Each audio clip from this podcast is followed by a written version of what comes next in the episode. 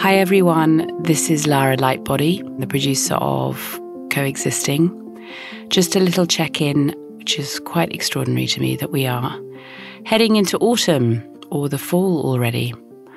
So, a little update over here in California. It's been a very disrupting few months. We went back into sort of level four lockdown in the LA region midsummer because while numbers started to get better, they then got worse again after Memorial Day as partying increased and um, people's appetite for lockdown decreased, as you can imagine. So, a similar situation probably will be playing out as we go into the winter months, sadly.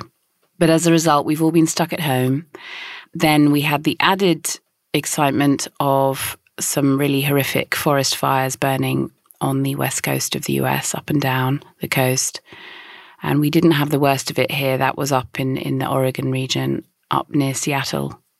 But it was pretty bad down here where we had the Bobcat fire. So we had a few weeks of some pretty bad air quality, and some people were slated for evacuation. But largely, it looks now like they've got that under control. So that's fantastic news. And the firefighters have been absolutely incredible.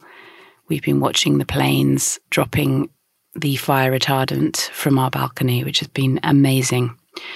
So, this is just to say that we are going to hit the road next week because the family and I are in dire need of a change of scene because we've been very stuck in the building for such a long time. And we're going out in search of some nature, some natural relief. So I will continue, obviously, to release episodes, but there may be a few less coming out than the usual one or two a week, just to allow me to drive to where we need to and do the work. But I'm so glad you're all still listening, and I'm really appreciative of your support on this journey. It's been a fascinating one. Because September the 30th is International Podcast Day.